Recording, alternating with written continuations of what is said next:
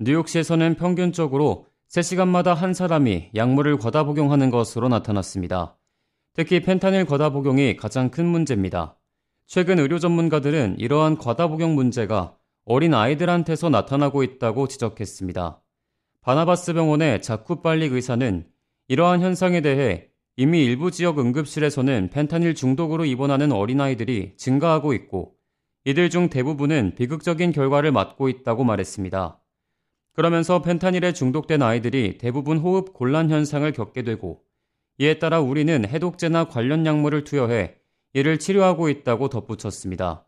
발니 기사는 아이들이 단순히 마약류를 만지거나 냄새를 맡는 것만으로는 과다 복용으로 이어지지 않는다며 호기심으로라도 이를 섭취했을 때 과다 복용의 증상이 나타날 수 있다고 말했습니다. 지난 2018년 기준 380명 이상의 어린아이들이 오피오이드 약물 중독으로 사망했고 2021년에는 전국적으로 1,500명 이상의 아이들이 사망한 것으로 집계됐습니다. 이는 약 300% 이상 증가한 수치입니다. 펜타닐은 제조 비용이 저렴하고 또 중독성이 강해 확산이 매우 빠른 상황이며 멕시코에서 유입된 펜타닐이 뉴욕시 곳곳에 위치한 아파트, 길거리 등에서 유통되고 있다고 연방 요원들은 말합니다.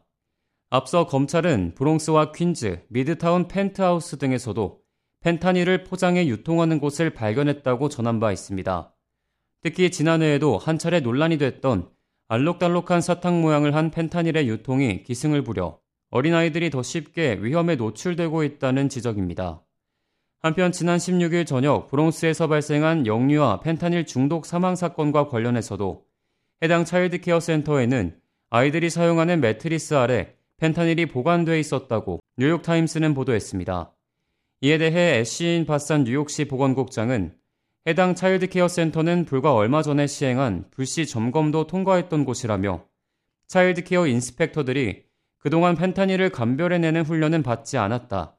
하지만 앞으로는 이를 시행해야 할지도 모르겠다고 답했습니다. 이날 사건으로 1세 남아가 펜타닐 중독으로 사망했고 병원에 입원했던 3명의 다른 영유아들은 현재 의식을 되찾아 안정된 상태인 것으로 파악됐습니다. K-Radio 박하율입니다.